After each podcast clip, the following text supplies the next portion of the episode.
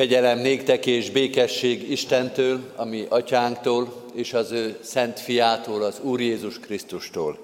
Amen. Testvéreim, a 130. Zsoltárral kezdjük meg Isten tiszteletünket, énekeljük végig a Zsoltárt, közben majd a gyermekek, a gyermekek serege elmegy a gyermek Isten tiszteletre. Nagy szeretettel hívunk és várunk titeket mindig az Isten tiszteletekre, most is folytatjátok majd a közös együttlétet a gyermekisten tiszteleten. Mi a 130. Zsoltárral kezdjük az alkalmunkat, fennállva énekeljük az első verszakot, majd helyünket elfoglalva a további verszakokat, te hozzá teljes szívből kiáltok szüntelen. Mm.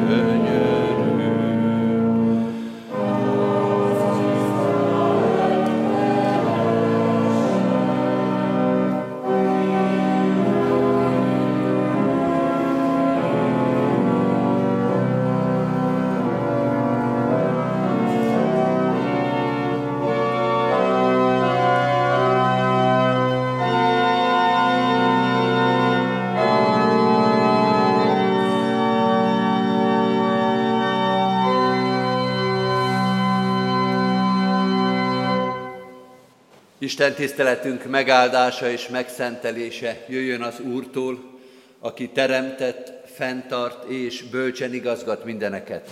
Amen. Halljátok az igét testvéreim, amint szól hozzánk Mózes első könyvének a harmadik és negyedik részéből, a harmadik rész 24. versétől a negyedik rész 16. verséig a következőképpen. És miután kiűzte az embert, odállította kelet felől az éden kertjéhez a kerubokat, és a villogó lángpallost adta a kezükbe, hogy őrizzék azt az utat, amely az életfájához vezet. Ezután Ádám a feleségével Évával hált, aki teherbe esett, megszülte Káint, és ezt mondta, fiút kaptam az Úrtól. Majd újból szült annak testvérét, Ábelt. Ábel jupásztor lett, Káin pedig földművelő. Egy idő múlva Káin áldozatot vitt az Úrnak a föld terméséből. Ábel is vitt elsőszülött bárányaiból, azok kövérjéből. Az Úr rátekintett Ábelre és áldozatára, de Káinra és áldozatára nem tekintett. Káin emiatt nagy haragra gerjedt és lehorgasztotta a fejét. Ekkor azt kérdezte Káintól az Úr, miért gerjedtél haragra, és miért horgasztottad le a fejed? Hiszen ha jól cselekszel, emelt fővel járhatsz. Ha pedig nem jól cselekszel, a bűn az ajtó előtt leselkedik és rád vágyódik, de te uralkodjál rajta. Ezután ezt mondta Káin a testvérének Ábelnek, menjünk ki a mezőre. Amikor a mezőn voltak, rátámadt Káin a testvérére, Ábelre, és meggyilkolta. Akkor az úr megkérdezte Káintól, hol van Ábel a testvéred? Káin azt felelte, nem tudom. Hát, őrizője vagyok én a testvéremnek? De az úr így szólt, mit tettél? Testvéred kiontott vére hozzám kiállt a földről. Most azért légy átkozott, kitaszítva arról a földről, amely megnyitotta a száját, hogy befogadja testvéred vérét, amelyet kiontottál. Ha a földet műveled, többé ne adja neked termő erejét. Bújdosó és kóborló légy a földön. Akkor Káin ezt mondta az úrnak, nagyobb a büntetésem sem, hogy elhordozhatnám. Íme elűztél ma erről a termékeny vidékről, és el kell rejtőznöm színed elől. Bújdosó és kóborló lettem a földön, és meggyilkolhat bárki, aki rám talál. De az úr azt felelte neki, nem úgy lesz. Ha valaki meggyilkolja Káint, hétszeresen kell bűnhődnie. Ezért jelent, jelet tett az úr Káinra, hogy senki se üsse agyon, ha rátalál. Azután elment Káin az Úr színe elől, és letelepedett Nód földjén az Édentől keletre. Isten tegye áldottá igének hallgatását és szívünkbe fogadását, hajtsuk meg a fejünket és imádkozzunk. Urunk, fájdalmas belenézni igét tükrébe, mert a saját sorsunkat ismerjük fel benne a bűnbe esett ember sorsát, amely tele van fájdalommal és gyilkossággal és gyűlölettel, és olyan nagyon hiányzik belőle minden, ami hozzád méltó, ami hozzád vezet, ami tőled van. Bocsásd meg, hogy így elrontottuk az életet. Bocsásd meg, hogy ilyen fájdalmat okozunk önmagunknak, egymásnak és neked ennek a fájdalomnak a földjéről, a halál árnyékának a völgyéből kiáltunk hozzád, jöjj és láss meg bennünket. Amit elrontottunk, amit összetörtünk, azt te ragazd össze, te egészítsd ki, te teremtsd újjá. A bűnből és a mélységből kiáltunk a Zsoltárossal, hiszen tudjuk, hogy a kiáltásunk eljut hozzád. Haj meg minket, láss meg minket, szólíts meg minket most a Te igéddel és lelkeddel. Nem csak emberi gondolatokra, sőt, elsősorban nem arra van szükségünk, hanem rád. Arra, amit Te mondasz, amit Te válaszolsz, amit Te kérdezel. mindarra, ami tőled jön, és ami az életünket meg tudja váltani, fel tudja emelni, meg tudja szentelni, üdvösségre tudja hívni. Jöjj és szólj hozzánk, tisztíts meg, szabadíts meg, oldoz fel, tégy minket nyitottá, készé az ige befogadására, megértésére, megcselekvésére. Szólj és taníts minket Jézus Krisztusért, a békesség fejedelméért, ami Urunkért. Amen. Kedves testvérek, énekeljük a 35. Zsoltárunk első verszakát, és ezzel készüljünk az ige hirdetésre. 35. Zsoltárunk első verszaka így kezdődik, Perej, Uram, perlőimmel, harcolj én ellenségimmel.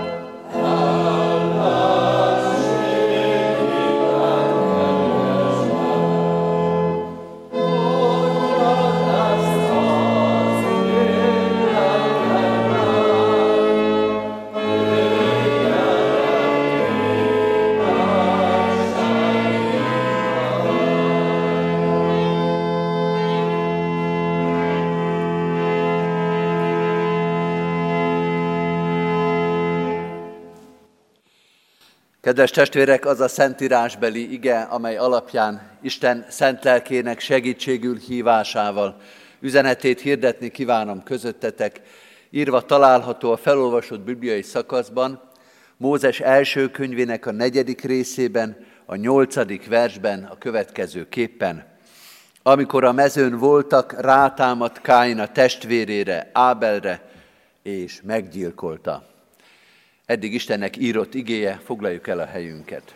Kedves testvérek, ha Isten engedi és élünk a ránk következő két vasárnapon, illetve ezen a vasárnapon és a jövő vasárnapon két párba állított fogalomról fogunk beszélni, a háborúról és a békéről. Ha most nem az orosz és ukrán háború jut az eszünkbe, már pedig miért ne jutna, mert hogy ez vesz most körül minket, de hogyha ezt halljuk, hogy háború és béke, akkor inkább egy irodalmi mű szokott az eszünkbe jutni, egyébként ott is háborúról és békéről van szó. A 19. század nagy orosz regénye, Tolstoynak a regénye, amely a napolóni háborúkról szól, és megfogadja, megfogja, megragadja ezt a nagy témát egy konkrét történelmi helyzeten keresztül, irodalmi formában, Erről a nagy kérdésről beszél, háborúról és békéről. De ha visszaemlékszünk a felolvasott lekció utolsó mondatára, az is egy irodalmi műnek a címe, úgy hangzott ugye a felolvasott ige utolsó néhány szava, hogy az Édentől keletre, ez pedig Steinbecknek egy híres regénye, illetve aztán az abból készült film. Ez is érdekes, hogy ez a két nagy regény, a háború és béke, és az Édentől keletre című művek, Körülbelül ugyanabban az időben egy év különbséggel kerültek filmvászonra a második világháborút követően 1956-ban és 55-ben készült két híres film, Tolstoy regényéből és Steinbecknek a drámájából, amelynek ez a címe, hogy az Édentől keletre. Két igehirdetés fog ezzel a témával foglalkozni, két fogalommal, de nem külön kezelve őket, hogy külön beszélünk a háborúról és külön a békéről, mert ezek együtt értelmezendők. Most konkrétan is, mert az orosz-ukrán háború itt van mellettünk, vagy inkább úgy mondanám, hogy mindig konkrétan kell értelmezni, de most éppen közel is van hozzánk ez a téma, mert a határainkon túl nem is olyan nagyon messze, olyan országok helyezkednek el, amelyek egymással háborúban vannak. Máskor is háborúznak népek és országok, csak elég messze vannak tőlünk, és most hirtelen nagyon közel jött ez a téma. Közel jött a kérdés, érdemes lesz, érdemes lenne, mindig érdemes egy-egy kérdésben a Szentírás tanítását megnézni, hogy mit mond a Biblia a Szentírás a háborúról és a békéről, vagy bármilyen más kérdésről, amelyik egyik pillanatról a másikra közel léphet hozzánk. Tulajdonképpen így is fordíthatnánk, vagy így is fogalmazhatnánk meg ezt a kérdést, hogy nem háborúról és békéről, hanem békétlenségről és békéről fogunk beszélni, amely lehet nagyon konkrét, mondjuk két nép között, fegyveres konfliktus, de lehet két ember között is, sőt, és itt is kezdődik a dolog, Isten és ember között. Konkrétan és átvitt értelemben. Mit beszél, mit tanít a Szentírás a békétlenségről és a békéről. A mai igénk ószövetségi, és inkább egy ószövetségi gondolkodás vagy tanítás kezd el majd itt megjelenni, a jövő vasárnap pedig az új szövetségből fogunk igét olvasni, és bár egységesen látjuk, egyben látjuk az egész Szentírást, azt kell mondanunk, hogy ebben a kérdésben, háború és béke, vagy békétlenség és béke kérdésében igenis van elmozdulás az Ószövetség és az Új Szövetség között. Ma úgy mondanánk, hogy Jézus az Új Szövetségben szintet emelt, magasabb szinten fejti ki Istennek az akaratát ebben a kérdésben, és magasabb szintre vezet majd minket is. Ma azonban azt az alapigét olvassuk, amely minden háborúságnak és békétlenségnek az alapigéje. Káin és Ábel története. Sokszor feldolgozott, jól ismert történet, irodalomban és képzőművészetben is. Ez az örök történetünk, pontosabban az emberi történetünk újra és újra megjelenik. Most azonban nem a feldolgozásokat fogjuk nézni, az irodalmi és művészet történeti feladat, szép feladat egyébként, hanem a Szentírás történetét fogjuk értelmezni, és rögtön az elején azt látjuk, hogy Káin és Ábel történetével a Szentírás két alapadatot fogalmaz meg. Két olyan információt, amit ebben a kérdésben rögtön és világosan látni kell. Az első ilyen alapadat, első információ, amit meg kell értenünk békétlenség és béke, háború és béke témakörében, hogy a bűneset után vagyunk.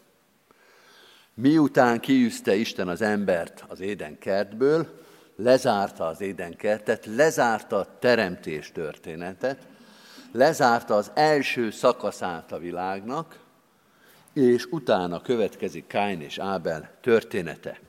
A teremtés történet mondjuk akkor így, hogy az Ádám és Éva története, az az Édennek a története, az a történet, amelynek minden fejezetének, minden napjának a végén Isten azt mondja, hogy ez jó, és látta Isten, hogy jó, és az ő értékítéletében megbízhatunk. Azt gondolhatjuk joggal, hogy amit jónak mondott, az tényleg jó is volt, és akkor jön egy cezúra, egy határ, a bűneset, és utána jön Káin és Ábelnek a története.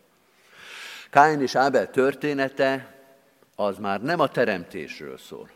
Az nem a teremtés alapértelmezése. Az nem a teremtésnek, Isten teremtett világának a minőségét vagy minősítését hordozza. Arra már nem mondja az Úristen, hogy az jó. Azt korábban sokszor mondta, minden este elmondta, mindenre elmondta, az emberre is elmondta. De Káin és Ábel történetére nem mondta. Nincs olyan Káin és Ábel történet, vagy ami kicsit is hasonlít hozzá, amelyre az Úristen azt mondja, hogy én szerintem ez így jól van.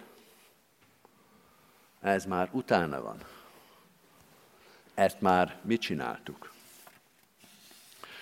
Képzeljünk el egy autószalont, ahol bent csillognak, villognak az autók, de körülötte csak földutak vannak. De körülötte mocsár van. Sziklás terep. Benn az autók szépek, karcmentesek, a gumiabroncsok is villognak a tisztaságtól, de abban a pillanatban, hogy onnan kihajt az autó, egyébként ez itt van bármelyik autószalonna, abban a pillanatban, hogy kihajt az autó, elkezd az értéke meredeken zuhanni.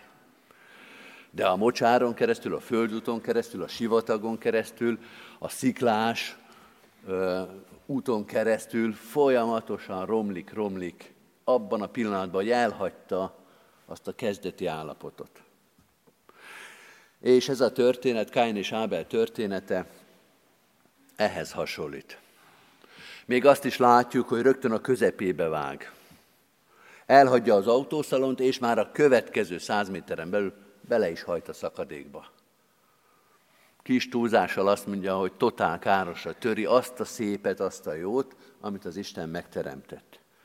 Gyilkosságról olvasunk, sőt testvérgyilkosságról.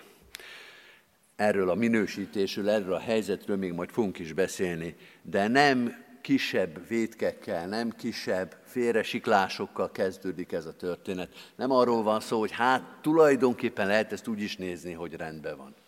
Ezen nincs mit magyarázni. Hogy Káin kihívja a mezőre Ábelt, és ott megöli, ezen nincs mit szépíteni.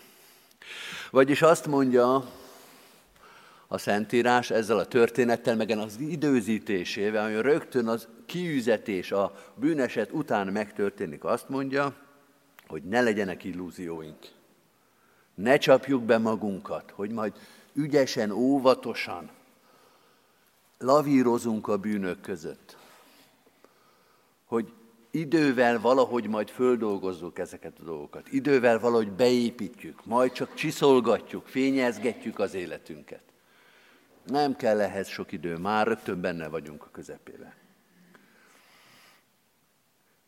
Egy másik képpel érve a bűneset, mondja a Szentírás, az nem olyan, mint a Balaton déli partja, hogy az ember mehet, mehet. A gyerekeket is be lehet engedni nyugodtan, nem lesz ott semmi baj. Az olyan, mint a bányató, hogy a második lépésre kimegy az ember lába alól a talaj. Ott mély víz van, rögtön, szinte a belépés után. Testvérgyilkosság. Káin és Ábel története egy szimbolikus történet, de nem túlzó történet. Ez testvérgyilkosság. Határozott és konkrét üzenetet hordoz. És azt mondja, hogy a gyilkosság átvitt értelemben, vagy konkrét értelemben az emberölés, az testvérgyilkosság. Van egy remek film, az a címe, hogy Chicago, és ott valaki azt mondja, egy hölgy mondja, de most ezzel ne akadjunk föl, azt mondja ez a hölgy, hogy férfit úgy még nem öltek meg, hogy ne azt kapta volna, amit megérdemel. Hát ezt elkincsük poénnak. De hogyha átveszük ebbe a történetbe, akkor ez a történet így szól, embert úgy még nem öltek meg, hogy az nem minősüljön testvérgyilkosságnak. Akár ukránt, akár oroszt, akár magyart, akár szerbet, akár németet, akár zsidót, akár fehéret, akár feketét ölnek, az testvérgyilkosság. Pál apostol az aténi prédikációban el is mondja, az egész emberi nemzetséget egy vérből teremtette az Úristen. Itt nincs fölmentés, itt nincs félreértés. Nincs hely a magyarázatra, hogy miért nem kell testvérnek tekinteni azt a másikat, aki emberként él ezen a földön. Ha Káin megöli Ábelt, bárhogy hívják őket, bármi a foglalkozásuk, bárhonnan jött a történetük, az a Szentírásban testvérgyilkosságnak minősül. Érdekes, hogy ez még biológiailag is stimmel. Eszembe jutott, hogy nemrég a gyermekeinkkel beszélgettünk arról, föltett az egyik a kérdés, hogy vajon ezer évvel ezelőtt az embernek hány őse volt. Mondjuk neki. A dolog nem annyira bonyolult egyébként, mert a biológiai rendszer az egyszerű. Mindenkinek van egy apukája, meg egy anyukája. Hogy kit hogyan neveznek, tartanak számonak, ismernek vagy nem, az másodlagos, így működik a biológia.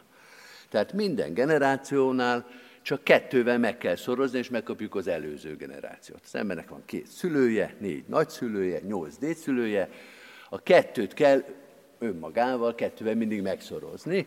Ezt a matematika könnyen ki tudja számolni. Ha száz évre három generációt veszünk, akkor ezer évre 30 generációt kell venni, kettő a harmincadikon, az picivel több, mint egy milliárd. Az azért meglepő, de viszonylag könnyen ki lehet számolni. Tehát ezer évvel ezelőtt minden egyes embernek egy milliárd őse volt.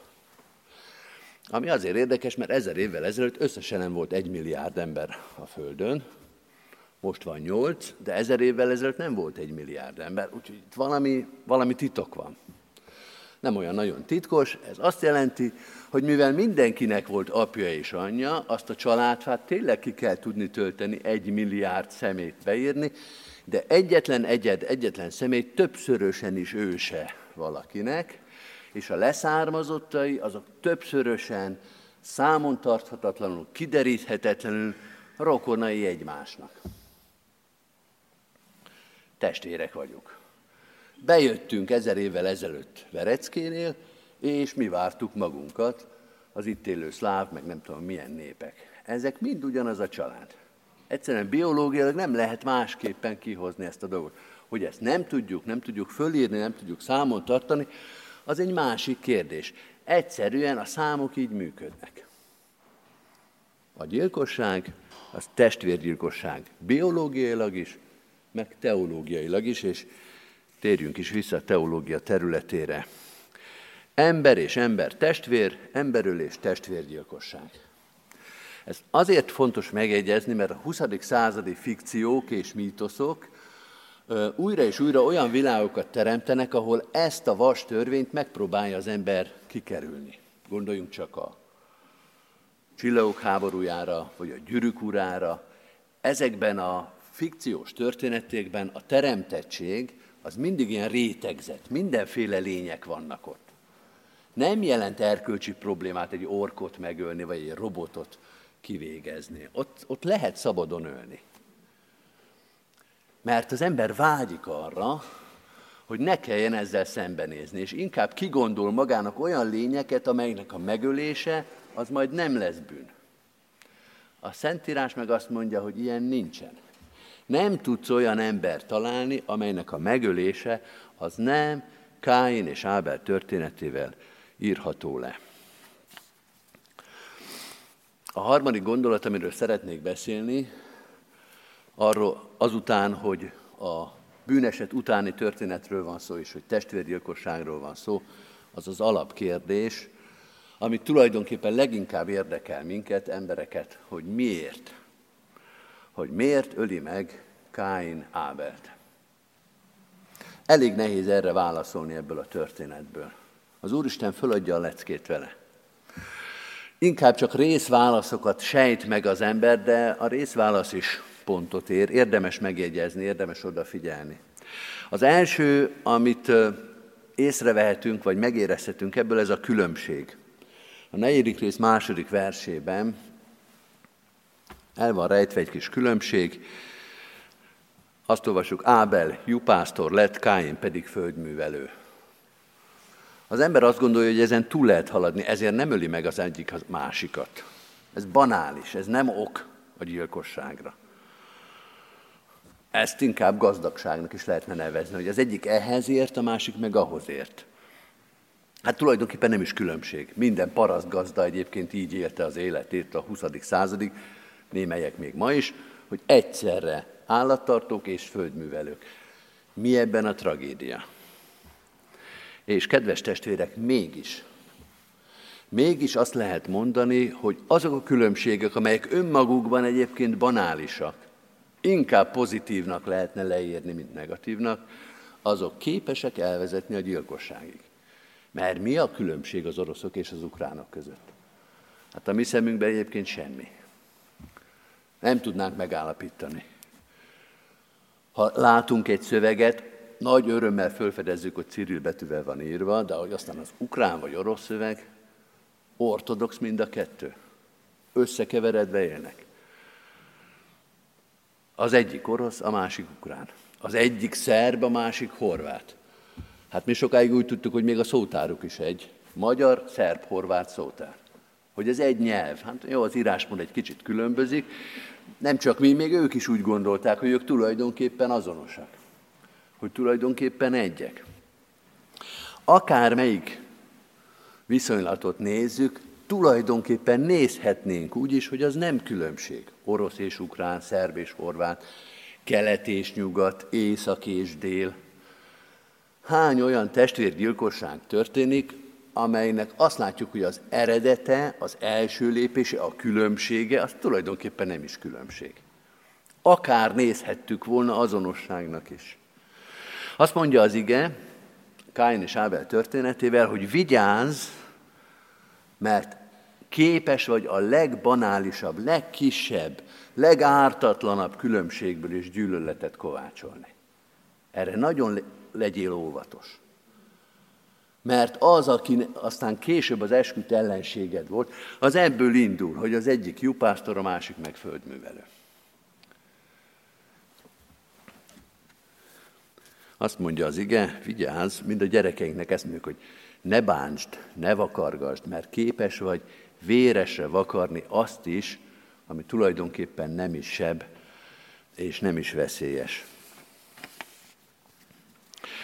Az egyik ez a különbség, a másik, amit eh, ez a történet, ez a Káin és Ábel leírás nagyon szépen elénk ad, ez az értetlenség, ez a vakság, az Isten meg nem értése, amely végig vonul ezen az egyébként nem túl hosszú történeten. Káin visszautasítva érzi magát az Istentől. Ez rossz. Ez mindenképpen teher. Sőt, én úgy látom Káint, mint aki bele keseredik a szégyenbe, hogy az ő áldozatát nem fogadta el az Úristen. A kérdés, hogy ez igaz-e? A Szentírásban ez van, ez vitathatatlan. De hogy vajon jól értette Káin azt, ami történt? Hogy nem értette félre? Hogy jól ismerte Istent, akinek az egyik reakciója az ennyire fájdalmas, fájdalmas volt számára? Hogy miért nem kérdezte meg, miért nem küzdött az Istennel, hogy magyarázd meg ezt, hogy miért tekintettél Áberre, vagy miért van az, hogy én úgy látom, hogy Áberre tekintettél, rám meg nem tekintettél, hogy engem miért nem szeretsz, hogy igaz-e, hogy az Úristen nem szerette Káint. Káin reakciójában ez van, engem nem szeretnek, engem elutasítanak, engem lesöpörnek. De vajon igaz volt-e? Vajon nem lett volna esélye Káinnak ezt az Úristennel megbeszélni? Hiszen azt látjuk, hogy egyébként folyamatosan beszél az Úristennel. Sokszor nem értjük az Istent. Sokszor nem értjük ezt, hogy gondolta, ezt miért csinálta, ez miért jó, ez hogy igazságos. Átérezhetjük Káinak ezt a keserűségét, de vajon nem lehetette volna ezt az Úristennel megbeszélni? Nem lehetette volna azt feltételezni, hogy én most nem értem, hogy az Úristen mit csinál, illetve amit értek, azt jobb lenne nem érteni, mert ez igazságtalan, ez elfogadhatatlan. De nem hiszem, hogy az Úristen ne szeretne engem, hogy az Úristen elit, elutasítana engem. Itt valami magyarázatnak kell lenni. És hogy ezt nem lehetette volna megbeszélni, jobban megbeszélni és jobban megérteni Káin részéről, hogy mit akar az Isten. Az előbb említettem, most is visszatérek rá, ez a történet nem hosszú történet, de a fele az Káin és Isten közötti párbeszédről szól. A fele az a cselekmény, de a másik fele, olvassuk el, nézzük meg, végig beszélget Káin és az Úristen. Méghozzá mélyen és érdekesen beszélgetnek. És Káin nem érti. Nem tud előre haladni ebbe. Valahogy nem nem tudja megakadályozni az Úristen szava, vagy az Úristen beszéde azt, hogy Káin ezen az úton végigmenjen. Ádám és Éva még értették az Úristent. Nem kellett az Úristennek magyarázni, a lábjegyzetelni, külön korrepetálást szervezni, hogy ez mit jelent az, hogy ott hogy olyan még egy az egybe mentek a dolgok. És itt azt látjuk, hogy hiába megy a párbeszéd, Hiába van ott Isten igéje, Káin félreérti, nem érti, elutasítja, megsértődik, félre mennek a dolgok. Isten látja, hogy mi történik itt. Isten ott van közöttük. Isten közelről beszél Káinnal. Sőt, azt gondolom, hogy ott van a gyilkosság pillanatában is. Azt olvastuk az igébe, amikor a mezőn voltak, rátámadt Káin a testvérére, Áberre és meggyilkolta. Amikor a mezőn voltak, ez nyilván Káinra és Áberre vonatkozik, de szerintem hárman voltak a mezőn. Káin, Ábel és az Úristen. És ott volt, és siratta a meggyilkolt testvért. És siratta a gyilkossá váló testvért. És Isten igéje nem tudta megmenteni Káint ettől a helyzettől. Kedves testvérek, ez van most. Ez van Ukrajnában, és ez van mindenhol. És az Ószövetség tele van ezekkel a történetekkel. Valóban történeti vagy hat történeti szempontból is az Ószövetség az háborúknak a sorozata. Az nem úgy volt, mint nekünk, hogy ember öltők nőnek fel úgy, hogy nincs háború. Inkább azt látjuk, hogy néha egy-egy emberöltőben van olyan, hogy nincs háború, de egyébként folyamatosan harcolnak. Kicsi csetepaték ezek, nem, nem feltétlenül nagy, akkor ismert világot átjáró háború, olyan is van benne, inkább az, hogy állandóan ezzel foglalkoznak, ölik egymást. Az Ószövetség tele van. De kedves testvérek, az ige, amelyet olvasunk, azt mondja, hogy Isten nem erre teremtett minket. És nem is erre hív minket. Hogy békességre teremtett, és békességre hív majd minket. És ez az, kedves testvérek, amiben az új szövetség majd egy új fejezetet fog nyitni. Nem úgy, hogy Jézus Krisztus földi működése és kereszthalála óta nem szólaltak meg a fegyverek, hiszen látjuk, hogy szólnak, hanem úgy, hogy szintet emel, hogy szintre hoz minket az ő szintjére, a békesség fejedelme békességre hív minket. Egyrészt föltárja azt, hogy hova fog eljutni ez az ember, ez a bűnbeesett ember, ha ő megváltja, hogy fölemeli, és megmutatja azt, hogy ebben a helyzetben milyen viselkedést, milyen gondolkodást, milyen cselekvést vár tőlünk. Ami van körülöttünk, az az édentől keletre történik. De Jézus Krisztusban megnyílik egy visszamutató ajtó, egy visszanyíló ajtó, amit elzár tőlünk az Úristen, azt megnyitja. Ha ő beszél, ha ő mond valamit, ha ő párbeszédre hív minket, mi jobb pozícióból indulunk, mint Káin. Ő nem értette, Jézus Krisztusban mi megérthetjük, hogy zárja majd le az Úristen ezt a történetet. Ebben erősítsen minket. Amen. Válaszoljunk Isten igére fennállva, énekeljük a 35. Zsoltárunknak az utolsó verszakát, 35. Zsoltárunk 5. verszaka így kezdődik, már azok énekeljenek, kik igazamnak örülnek.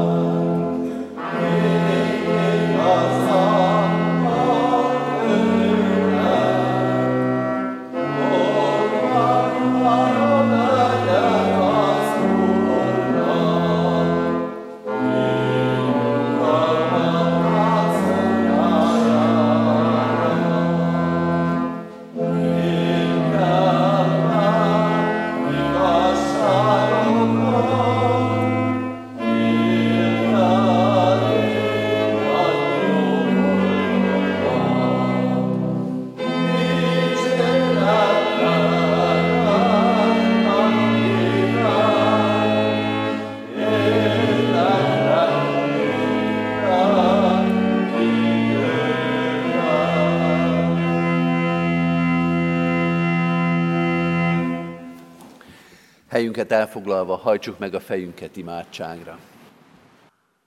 Mennyei atyánk, háború vesz körül minket, és miattad és általad itt van közöttünk és bennünk a béke is. Ad, hogy a te szavad legyen a, az igaz, a meghatározó, az utolsó érvényes szó, amely elhangzik, békesség. Urunk, szeretnénk a Te békességedet megismerni. Mi is el tudunk érni csöndet, tűrést, felejtést. Mi is el tudunk érni eredményeket, de ennél többre van szükségünk. Arra a békességre, amit Te hozol, amit Jézus Krisztusban meghirdettél. Erre a békességre van szükség ott, ahol valóban szólnak a fegyverek, de ott is, ahol a fegyverek ugyan nem szólnak, de ember és ember között, vagy köztedés az ember között békétlenség áll föl. Urunk, Te légy a mi gyógyítónk, Te szüntesd meg ezt a lázas állapotot. Te légy az, aki a sebeket begyógyítod, a könnyet letörlöd, a sértettséget, a békétlenséget, az értetlenséget, a vakságot, a süketséget megszünteted. Add, hogy megértsünk téged, hogy amit nem értünk, amit nem tudunk elfogadni, amelybe belekeseredünk, azt tőled tudjuk megkérdezni, hogy meghalljuk a válaszodat, hogy kiharcoljuk a veled való békességet. Segíts nekünk kitartóan figyelni rád, hallgatni téged, engedelmességre szorítani a szívünket, hogy értsünk és megismerjük a békességedet. Add, hogy ez a békesség tovább áramoljon ember és ember között, nép és nép között. Csak így lehetséges. Ember nem tehet itt békességet, ember nem tud itt jóvá tenni semmit. Minden jó szándékunk, akaratunk, hatalmunk ellenére inkább csak mélyítjük a válságot, mélyítjük a bajt. Te jöjj el, te teremts békét, te hoz megbocsátást, megengesztelődést. Urunk, hisszük és átéltük, hogy újra és újra megcselekedted már ezt a csodát. Most is ezért könyörgünk. Adj békességet ennek a világnak. Gyógyíts be a sebeket ott, ahol nem is fegyverek ütik azt. Urunk, ezekben a napokban könyörgünk a török népért. Elképzelhetetlen fájdalom és tragédia zajlik a szemünk előtt. Hiszük, Urunk, hogy Te a teremtett világnak is Ura vagy. Tégy valamit, hogy megvigasztalódjunk, hogy békességre lejjünk. Erősítsd azokat, akik segítik a sérülteket, az elveszetteket, a bajba jutottakat, de ne csak a testnek, hanem a szívnek is, a léleknek is adj békességet, hogy ezt a traumát túl tudják élni, hogy fel tudják építeni a házakat, a városokat, a társadalmat. Könyörű rajtuk. Hisszük, Urunk, Jézus példája alapján, hogy nem rosszabbak ők, akik ezt a tragédiát elszenvedték, és azt is hisszük, hogy Te még ezen keresztül is fel tudod mutatni az irgalmadat, kegyelmedet, szeretetedet, Urunk, nagyon szükségünk van arra, hogy ebben meglássunk téged, segíts ebben. Segíts abban, meglátni abban, ami történt és ami történni fog. Cselekedj hatalmasan a te kegyelmed, irgalmad és szereteted szerint. Így imádkozunk az egész világért, hiszen ha nem is ilyen kirívó példákat, de tele van a világ, tele van az ember élete, a teremtett világ, tragédiákkal, fájdalmakkal, megmagyarázhatatlan történésekkel. Urunk, Te adj rendet a szívünkbe, az elménkbe, Te nyisd meg a szemünket a Te jelenlétedre, Te adj jövőt ennek a világnak. Így könyörgünk kisebb és nagyobb közösségeinkért, családunkért, gyülekezetünkért, városunkért, nemzetünkért, az egész emberiségért. Jöjj el, Urunk, és mutasd meg a te békességedet és hatalmadat. Építsd fel azt az új eget és új földet, új Jeruzsálemet, amely eltöröl majd minden fájdalmat és emberi tragédiát. Légy a gyászolókkal, a megfáradtakkal, a betegekkel, a terhet hordozókkal, légy az egész teremtett világgal. Halld meg könyörgésünket, lásd meg sebeinket, kötözd be fájdalmas sebeinket Jézus Krisztusért, ami áldott orvosunkért, a békesség fejedelméért. Amen. Egy rövid csendes percben vigyük Isten elé imádságainkat. Amen.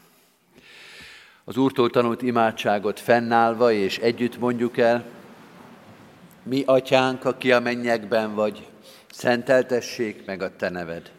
Jöjjön el a te országod, legyen meg a te akaratod, amint a mennyben, úgy a földön is. Minden napi kenyerünket add meg nékünk ma, és bocsásd meg védkeinket, miképpen mi is megbocsátunk az ellenünk védkezőknek. És ne vigy minket kísértésbe, de szabadíts meg a gonosztól, mert tiéd az ország, a hatalom és a dicsőség mind örökké. Amen. Hirdetem az adakozást, az ige szavával, hálával áldozatok az Úrnak, és teljesítsétek a felségesnek tett fogadásitokat. Mindezek után Istennek népe, az ő békessége, mely minden értelmet felülhalad, őrizze meg szíveteket és gondolataitokat a Krisztus Jézusban. Amen. Foglaljuk el a helyünket, kedves testvérek, és hallgassuk meg gyülekezetünk híreit. A kiáratoknál, a hirdető lapokon erről értesülhetünk, illetve gyülekezetünk internetes felületein, elsősorban a honlapon, de a Facebook oldalon is találkozhatunk, megtalálhatjuk gyülekezetünk híreit. Heti alkalmainkból most vasárnap itt a templomban már nem, de a díszteremben még két alkalmat tartunk, 11-kor és este 6 órakor az új kollégium dísztermébe tartjuk az Isten tiszteleteket, illetve jövő héten is, 9-kor a templomban, 11-kor és este 6-kor pedig a díszteremben várjuk szeretettel az Isten tiszteletre érkezőket. Az elmúlt héten Isten iránti hálával hirdetem, hogy megkereszteltük Inada Rena és Széchenyi Luca testvéreinket, és az elmúlt héten szomorú szívvel hirdetem, hogy elbúcsúztunk Gyulai Zsuzsanna, született Zágoni Szabó Zsuzsanna testvérünktől. Halottaink Szőke László, egyházközségünk volt presbitere, aki 84 éves korában ment el a minden élő kutyán, temetése 15-én szerdán 11 órakor lesz a református temetőben. Ecseri József Istvánné Varnyú Magdolna, 90 évet élt testvérünk temetése 17-én pénteken 12 óra 30-kor lesz a református temetőben. Isten szent lelke vigasztalja az itt maradtakat, ő legyen, ami terheinknek hordozója, szívünknek a vigasztalója. Imádkozzunk mi is a gyászolókért. Örömmel hirdettem ismét, hogy házasuló jegyesek is vannak a gyülekezetben. Harmadszor hirdetjük Demjén Tamást, aki jegyezte Lázár Dórát, a gondviselő Isten vezérelje őket egész életükben. Isten iránti hálával hirdetem az adományokat. Az elmúlt héten több mint egy millió forint adomány érkezett gyülekezetünk pénztárába. Ezekkel az adományokkal együtt a külön kiemelt adakozási célunk, a Széchenyi Városi templomépítés célja már 23,6 millió forintos adománynál tart. Isten iránti hálával köszönjük ezt meg, és kérjük a gyülekezet tagjait is, hogy továbbra is hordozzák imádságban és támogató szeretetükben ezt a szolgálatunkat. Szeretettel hirdetem, hogy a további alkalmainkról és híreinkről a hirdetőlapon részletes információkat lehet találni. Én csak egy-egy szót, egy-egy alkalmat fogok kiemelni, de akiket ez érint, azok a hirdetőlapon ezt pontosan meg fogják találni. Most elsősorban a házasság hetére szeretnék e, utalni. Február 15-én szerdán kezdődik egy e, olyan alkalom sorozat, amely ezzel a témával foglalkozik. Szerdán 15-én szerdán 5 órakor az új kollégium dísztermében, te a ház régi és új pároknak, 19-én vasárnap, jövő vasárnap este 6 órakor a templomban a házasságok megáldása, 20-án hétfőn 17 órakor a Lánchíd utcai általános iskolában szeretetbe kapaszkodva, Marosi Tíme a pszichológus előadása, és február 21-én kedden, szintén 5 órakor, itt az Érseki Helynökség dísztermében kötelék vagy kötöttség, Leskovics Orteli Andrea tanácsadó szakpszichológus előadása lesz. Keresztény előadó, keresztény megközelítésben a házasságról. Szeretettel hívunk és várunk alkalmainkra minden, mindenkit. Hirdetem, hogy a könyvesboltunk, a református pont itt a templom mellett ismét nyitva tart vasárnaponként a két Isten tisztelet között, hétköznapokon pedig három óra és öt óra között. Végül két adakozási lehetőséget hirdetek, a diakóniai szolgálatunk tartós élelmiszergyűjtését, illetve egy adó lehetőséget, akinek van személyi jövedelem adó bevallása, és ennek a kétszer egy százalékáról rendelkezhet, kérjük, hogy tegye meg, és ezzel a Magyar Református Egyházat, illetve a Kecskeméti Református Kollégiumi Alapítvány támogathatja. A szükséges adatok a hirdetőlapon, illetve a honlapon is megtalálhatók. Az Úr Jézus Krisztus legyen gyülekezetünk őriző pásztora. Most pedig a záró énekünket keressük meg, kedves testvérek. A záró énekünk a 742. dicséretünk, énekeljük az első két verszakot és az utolsó verszakot, tehát összesen hármat. 742. dicséretünk így kezdődik. Légy csendes szívvel és békével életednek Istenében. うん